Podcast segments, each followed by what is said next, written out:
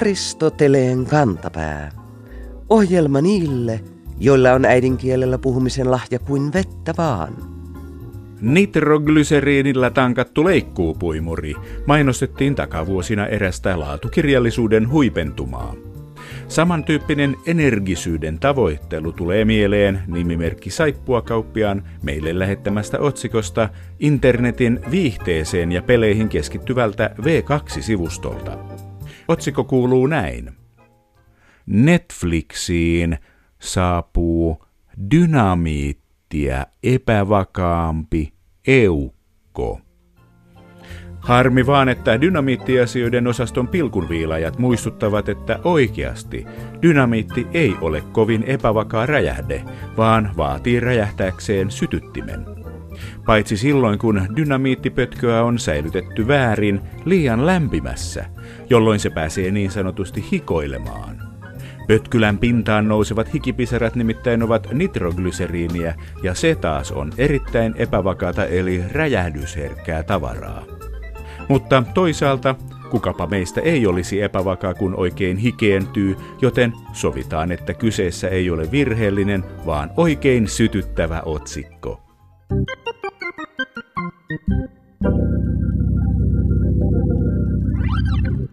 Tasan 50 vuotta sitten, syyskuun 8. 1966, kello 20.00, Yhdysvaltalainen TV-kanava NBC esitti ensimmäisen jakson uudesta sarjasta nimeltään Star Trek. Sarja kertoi avaruusaluksesta päämäärättömällä tähtivaelluksella, joka vie monikulttuurisen miehistön avaruusseikkailusta toiseen. Lopulta kolmannen kauden jälkeen sarja päätettiin vuonna 1969 ja viimeinen jakso esitettiin puolitoista kuukautta ennen kuin Neil Armstrong käveli kuun pinnalla.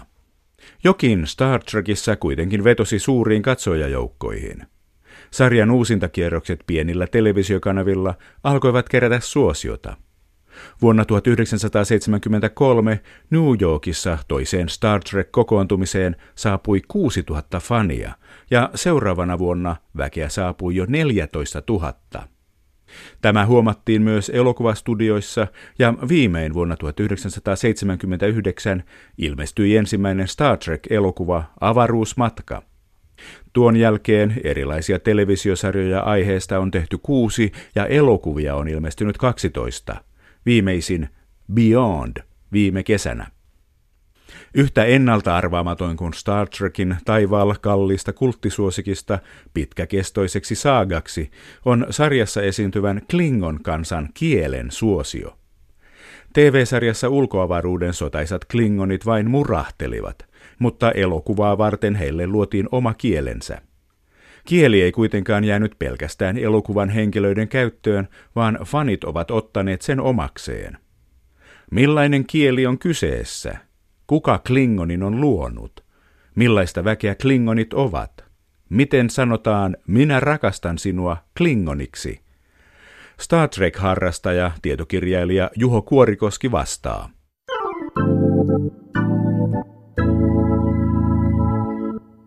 Viime kesänä uutisoitiin Suomessakin innokkaasti siitä, miten suomalainen Sara Forsberg eli kielinainen kehitti humanoidien kielen Star Trek-elokuvasarjan elokuvaan Beyond. Eli mitä se nyt voisi olla, tuolla puolen suomeksi. Kyseinen kieli ei kuitenkaan ollut ensimmäinen Star Trek-saagan keinotekoinen kieli. Star Trek-harrastaja ja tietokirjailija Juho Kuorikoski, mikä oli Star Trekin ensimmäinen keinotekoinen kieli? No kyllähän se oli tämä aito ja alkuperäinen klingonin kieli, jonka tämä kielitieteilijä Mark Okrand kehitti. Muistaakseni sen toisen ja kolmannen elokuvan välissä, että siinä tämmöisistä irtomurahduksista sitten tämä Okrand sai itsellensä keikan Paramountin puolesta, että nyt näille pitäisi kehittää näille avaruuden ryppyotsille tällainen oma kielioppinsa, jota pystyy sitten myös puhumaan. Mikäs mies tämä Okrand sitten on? Tämä sankarihan on sellainen ihan ammattimainen kielitieteilijä, joka on tutkinut tämmöisiä amerikkalaisia intiaanikieliä ennen kuin sitten innostui tästä Klingonin kieliopin laatimisesta. Ja on sitten ilmeisesti jollain tavalla käyttänyt myös tätä intiaanin osaamistaan tämän Klingonin kielen kieliopin laatimisessa. Mitäs väkeä nämä Klingonit ovat? No Klingonit on semmoista kosmoksen jylhää soturikansaa ja ne nostaa tässä omassa arvomaailmassaan kunnian kaiken muun edelle. Että ne on sellaisia voisi sanoa, että se on niin kuin kosmoksen suuri semmoinen sotilasmahti, että jota pelätään ja kunnioitetaan. Voisi sanoa, että semmoisia niin hyvin samuraihenkisiä taistelijoita. Ja se on vähän sitten riippuu katsantokannasta ja Star Trekin sisäisestä aikajanasta, että tota, niin, niin, mikä on sitten tämä yhdistyneiden planeettojen liiton eli federaation suhtautuminen klingoneihin. Että ne on joko tämmöisiä arkkivihollisia tai sitten vähän myöhemmässä vaiheessa, niin, niin niistä tuli sitten myös federaation jäseniä, että ne on myös hyödyllisiä liittolaisia sitten vähän tämmöisiä isompia uhkakuvia vastaan. Eikös tämä toinen Star Trek-sarjan esiin tulema Next Generation, eikö siellä ole yksi klingonilainen päähenkilö? Joo, kyllä. Siellähän on tämä Enterprisein turvallisuusupseeri Worf on ihan täysverinen klingonia siinä vaiheessa näille ruottiin sitten näille klingoneille kehittämään muutenkin vähän sitä laajempaa mytologiaa, että ne sai tämmöistä aika reilusti kulttuuria ja omaa historiaa ja sitten samalla tämä kielikin nousi ehkä sitten se, uuteen kukoistukseen, että se on oikeastaan niin Next Generationin ansiota, että ylipäätään siitä tuli tällainen oma juttunsa. Niiden kotiplaneetta on planeetta nimeltä Kronosia. Nehän on aika tämmöisiä reviiritietoisia tyyppejä, että sinne ei noin vaan mennä sinne Klingoniavaruuteen. Tässä alkuperäisessä Star Trekissa niin tämä neutraali vyöhyke, joka on tällainen raja-aita avaruuksien välillä, niin sehän oli sellainen tärkeä suojavyöhyke, että siinä ei federaatioedustajalla ollut mitään asiaa sinne Klingonien puolelle, eikä sitten Klingoneillakaan tänne federaatioalueelle. Ja joissakin jaksoissa tätä käytettiin sitten semmoisena juonenkuljetuksen välineenä, että siinä luotiin semmoista tietynlaista analogiaa sitten kylmään sotaan. Federaatio eli tämä avaruuden yhdistyneet kansakunnat edusti vähän Yhdysvaltoja ja muuta sivistysmaailmaa, ja Klingonit oli sitten aika lähellä tätä Neuvostoliittoa. Siinähän sitten tässä Star Trekin historiassa, niin siellähän on federaatio ottanut aika verisesti yhteen klingoneiden kanssa ja siitä sitten saatiin aikaiseksi tänne Hatar rauhaat, joka aina silloin tällöin rakoilee.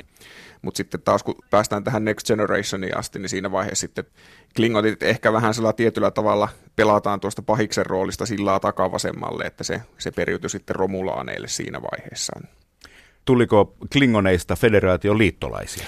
Joo, et sehän ei sekään tapahtunut ihan heti, että et sehän taas sit liittyy tähän Star Trek 6-leffaan, että sehän niinku keskittyy tähän tämmöisiin rauhanneuvotteluihin Klingoneiden välillä, että siinä tapahtuu tällainen salamurha, jota sitten kapteeni Kirk miehistöineen lähtee selvittämään ja joutuu sitten siinä erinäisiin seikkailuihin.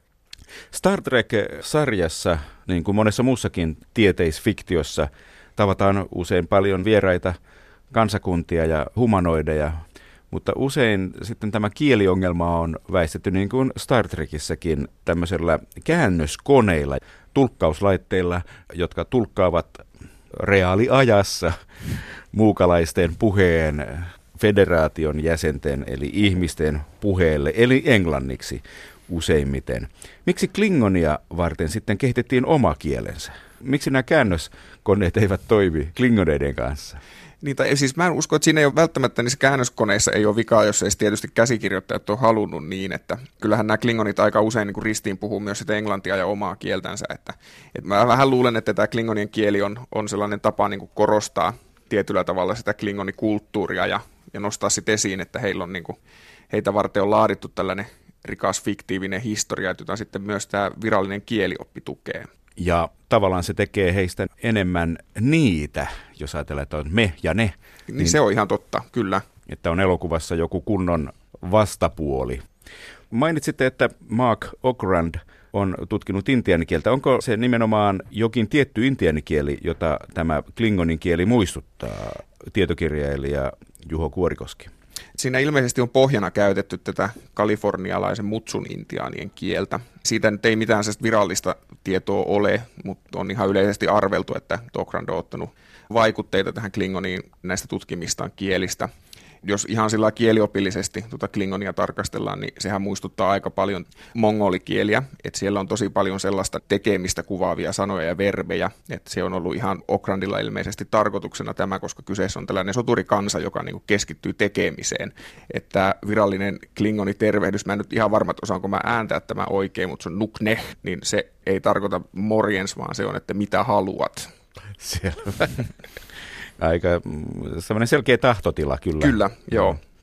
No entä kun klingon kieliset eroavat, niin miten he sanovat, että näkemiin? Kun nämä klingonit sanoo toisille heipat, kun lähdetään omille teilleen, niin siinä sitten sanotaan, että kvapla, mikä tarkoittaa tällä niin kuin menestystä.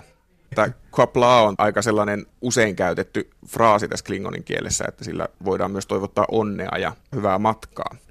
Kun nyt miettii, mitä sanontoja tai fraaseja vieraalla kielellä yleensä opitaan, niin minä rakastan sinua on yksi sellaisia universaaleja ihmisten kielten fraaseja. Löytyykö klingonin kielelle tällaista? Kyllä itse asiassa sieltä löytyy, että se on kamusha. Mikä on Klingon miesten ja naisten välinen suhde? He ovat soturikansaa, intiaaneilla ja mongoleilla käsittääkseni on tiukka sukupuoli jako miesten töistä ja naisten töistä. Onko Klingoneilla vastaavanlaista? No kyllä siellä Star Trekissa nämä naissoturit palvelee ihan samalla tavalla siellä avaruuslaivastossa. ne on aika tällaisia kovia tekijöitä, ihan sellaisia yhtä pelättyjä ja kunnioitettuja taistelijoita, niin kuin on nämä miespuoliset Klingonit. Miten sanotaan, mikä sinun nimesi on? Nuk Oh Pong Je.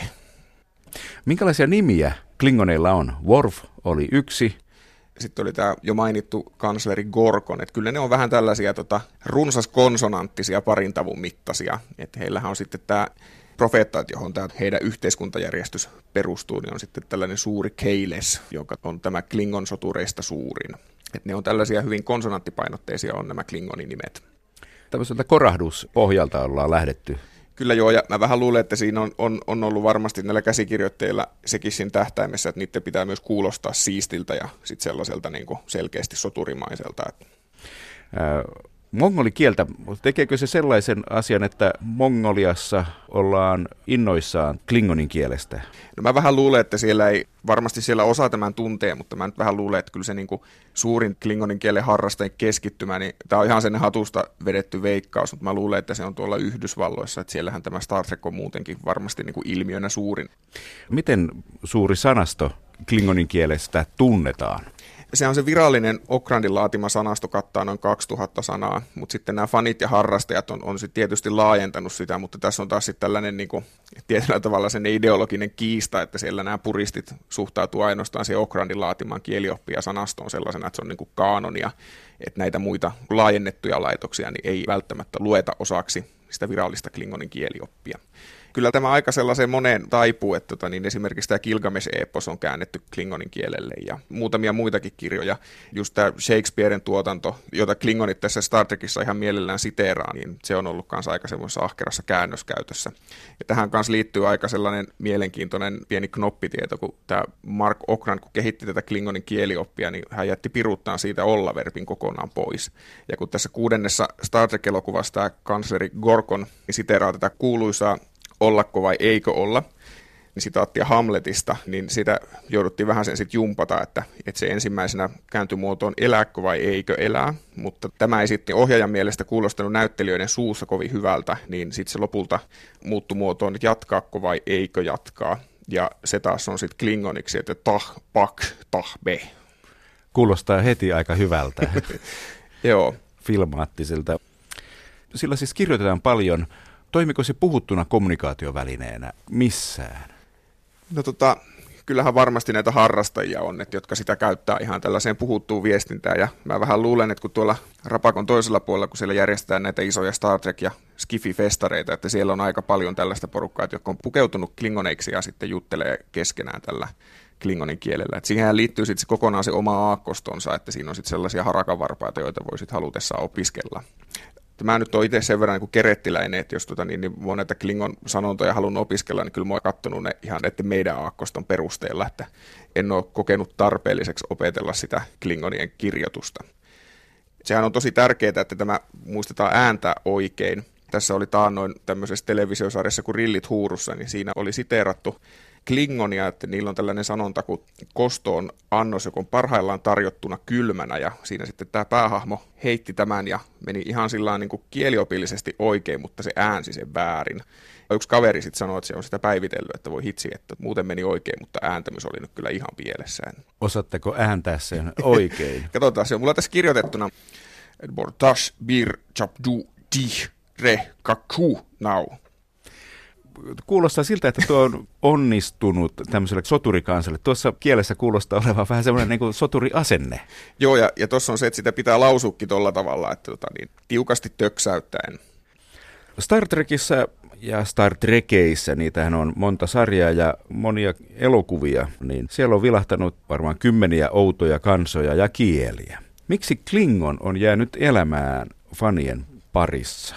tietokirjailija Juho Kuorikoski. No mä vähän luulen, että siinä on se, että Klingonillahan on tosi pitkät perinteet, kun sehän on ollut niin kuin ihan sen selkeästi tunnistettava muukalaisrotu ihan sieltä Star Trekin niin kuin alkuhämäristä asti. Ja hiljalleen siihen on sitten alkanut kerääntyä tällaista omaa historiaa siihen ympärille, että jonka sitten nämä käsikirjoittajat, jotka varmasti on silloin nuoruudessaan sitä alkuperäistä Star Trekia kattonut, niin on sitten kirjoittanut osaksi tätä kaanonia. Ja kyllä mun mielestä näistä Star Trekin muukalaisroduista, niin kyllä Klingonit ihan ylivoimaisesti kaikista siisteimpiä on, että muista edelleenkin, kuinka harmitti silloin, kun tuli tämä uuden Star Trek-elokuvasarjan toinen osa, tämä Into Darkness, tuossa vuonna 2012, ja, ja siinä sitten esiteltiin nämä uudet versiot näistä Klingoneista. Nyt olin kyllä siis todella pettynyt, että miten tota, tämä uusi tuotantoporukka oli sitten niin kuin nämä Klingonit kuvitellut. Onko osa viehätyksestä siinä, että he ovat niin jyrkkä vastakohta rauhanomaiselle federaatiolle, joka on tavallaan tämän modernin aikamme YK ja rauhanomaisen sivistyksen ideaali? Kyllä se varmasti siihen vaikuttaa ja mä uskon, että toi on ollut sellainen kohtuullisen helppo tapa käsikirjoittajille sit niin kuin laatia näihin jaksoihin jännitettä, että kun siinä tämä tota, soturimahti kohtaa tosiaan tällaisen niin kuin diplomatiaan luottavan tahon, niin se on varmasti ihan yksi näistä ja sitten vielä, kun siinä nyt on varsinkin siinä alkuperäisessä Star Trekissa kohtuullisen selkeät ne rinnastukset tähän kylmään sotaan ja tähän suurvaltapolitiikkaan, niin se on varmasti ollut myös yksi tekijä, että mikä on vaikuttanut tähän klingoneiden suosioon. Yksi Star Trekin arkkikonnista on kanssa nimeltään Romulaanit. Mitä eroa on klingoneilla ja romulaaneilla? No romulaanithan on näitä vulkaanien tällaista sukulaiskansaa, että ne on tällaisia petturimaisia suippokorvia, että jos niin klingoneita ja romulaaneja vertaa keskenään, niin romulaaneilta puuttuu se kaikki sellainen kunniakäsite, että ne on vähän sellaisia kierrolioita. Siinä missä tällainen klingoni, kun se tulee päälle, niin se tulee sillä niin rehellisesti, mutta sitten nämä romulaanit luottaa semmoisiin kierroihin, temppuihin. Hienoa. Mitä eroa on klingoneilla ja borgeilla? No Borgit on taas sitten sellainen kyberneettinen muukalaisrotu, joka sitten lanseerattiin tässä The Next Generationissa. Borgit on vähän niin kuin sellainen kulkutauti, joka siirtyy muukalaislaista toiseen ja omaksuu niiden piirteet ja liittää ne osaksi kollektiivia. Että se on vähän niin kuin sellainen hyönteislaji, että, joka on yhdistänyt tällaisen orgaanisen materian konevoimaan. Klingonit ovat enemmän inhimillisiä, enemmän ymmärrettäviä, enemmän Kyllä yksilöitä. Joo. Kyllä joo, ja sitten ne on sekä vihollisina että sit liittolaisina niin paljon samastuttavampia, mitä nämä muut Star Trekin muukalaisrodut. Kuulostaa vähän siltä, että klingonit ovat kaiku ihmisen menneisyydestä. He ovat niin kuin viikinkejä. Niin, no se on, tuo on mutta ihan hyvä vertauskuva, että avaruus ja viikingit.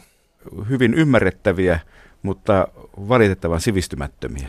Kyllä se on ihan hauska, että tuossa itse asiassa tuossa neljännes Star Trek-elokuvassa että ne palaa menneisyyteen, koska siellä on semmoinen mystinen muukalaisotu, joka hyökkää maahan etsimään ryhävalaita, mutta ne on kuullut sukupuuttoon, niin ne pitää sitten menneisyydestä käydä hakemassa. Että ne, siinähän puhutaan suomea, että siinä on tota suomenkielisiä valaanpyytäjiä. Siinä lopussa, kun ne tota, ottaa niitä valaita kiinni sinne klingoneiden petolinnun ruumaan tai yrittää sedettää niitä sinne, niin siellä tosiaan nämä valaanpyytäjät huutelee suomeksi. Tuolla se puhaltaa ja kaikkea muuta tällaista. Että Jännittävää. Minkä takia ne on suomenkielisiä? Sitä mä en tiedä, että onkohan siinä ollut norjalaiset on sit pyytänyt liikaa rahaa. Että... Aristoteleen kantapään yleisön osasto. Aristoteleen kantapää on alkutunnuksensa mukaan ohjelma niille, joilla on äidinkielellä puhumisen lahja kuin vettä vaan. Siksi olemme erityisen tyytyväisiä kuulijamme nimimerkki Tampereen Jehun ilmiantoon. MTV on uutisoinut seuraavanlaisesti. Maailman suurin hissi löytyy Kiinasta. Nostelee laivoja kuin vettä vaan. Hississähän toki nousee myös vettä laivan lisäksi, ja toimittaja onnistuukin käyttämään kulunutta fraasia nokkelalla tavalla kuvaamaan todellista tapahtumaa. Tampereen Jehu jatkaa. Ja juuri näin on. Kun laiva saapuu Yangtze-joella kolmen rotkon padolla ja nousee tai laskeutuu valtavalla hissillä, hississä todella on myös vettä. Vaivattomuutta ilmaiseva kielikuva on siis luettavissa myös kirjaimellisesti. Aristoteleen kantapää kehottaa otsikoiden laatioita ottamaan mallia MTVn uutisesta, jossa sekä otsikon kuvallinen että kirjaimellinen tulkinta kulkevat käsi kädessä.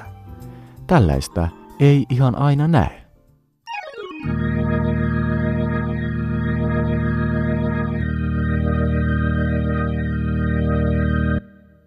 Menestymisestä puhumisessa on aina omat vaaransa. Kuulijamme nimimerkki Esa löysi kesäkuussa Helsingin Sanomista hyvän esimerkin siitä, miten vaikeaa menestyksestä on puhua. Lehti kirjoitti tunnetun ohjaajan uutuuselokuvasta näin. Viikon fraasirikos. Almodovaarin uutuus nousee ohjaajan parhaiden elokuvien kantapäille. Nimimerkki Esa ihmettelee. Mitäköhän kirjoittaja tarkoittaa? En ole aiemmin kuullut minkään nousevan kantapäille. Eikö sellaisesta keikahda selälleen? Myös Aristoteleen kantapään filmipiiripäällikkö on fraasirikkeen vuoksi hermoromahduksen partaalla. Jos jokin on melkein yhtä hyvä kuin jokin toinen, se voi seurata jonkin kantapäillä, mutta kantapäille nousemisessa ovat kirjoittajan aivoissa menneet sekaisin erilaiset nousemiset niin Olympokselle, jättiläisen harteille, kansakunnan kaapin päälle kuin seitsemänteen taivaaseenkin. Koska kantapääaiheiset sanonnat ovat nähtävästi kirjoittajan Akilleen kantapää, määräämme hänet katsomaan Pedro Almodovarin koko tuotannon kiireestä kantapäähän kantapäillään seisten, koska kuten hyvin tiedämme, parhaiten ihminen oppii kantapään kautta. Viikon sitaattivinkki.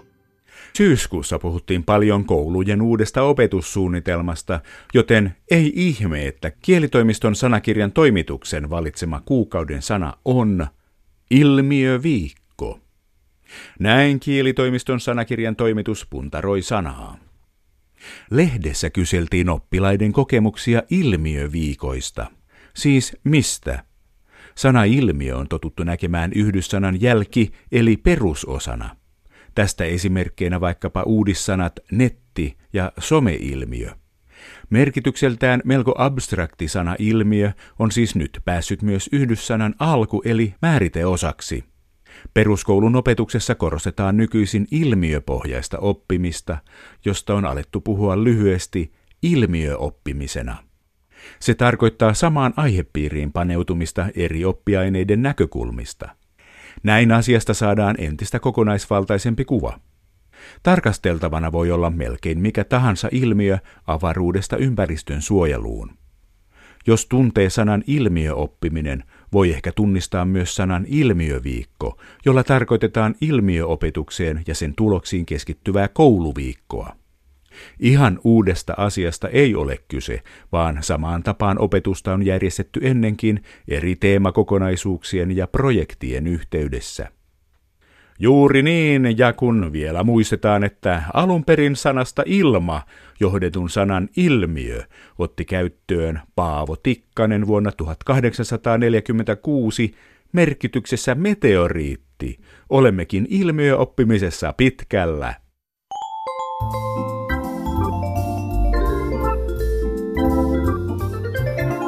Kerro Aristoteleen kantapäälle, mikä särähtää kielikorvassasi – Tee se internetissä osoitteessa www.yleradio1.fi kautta Aristoteles tai lähetä postikortti PL 58 00024 Yle.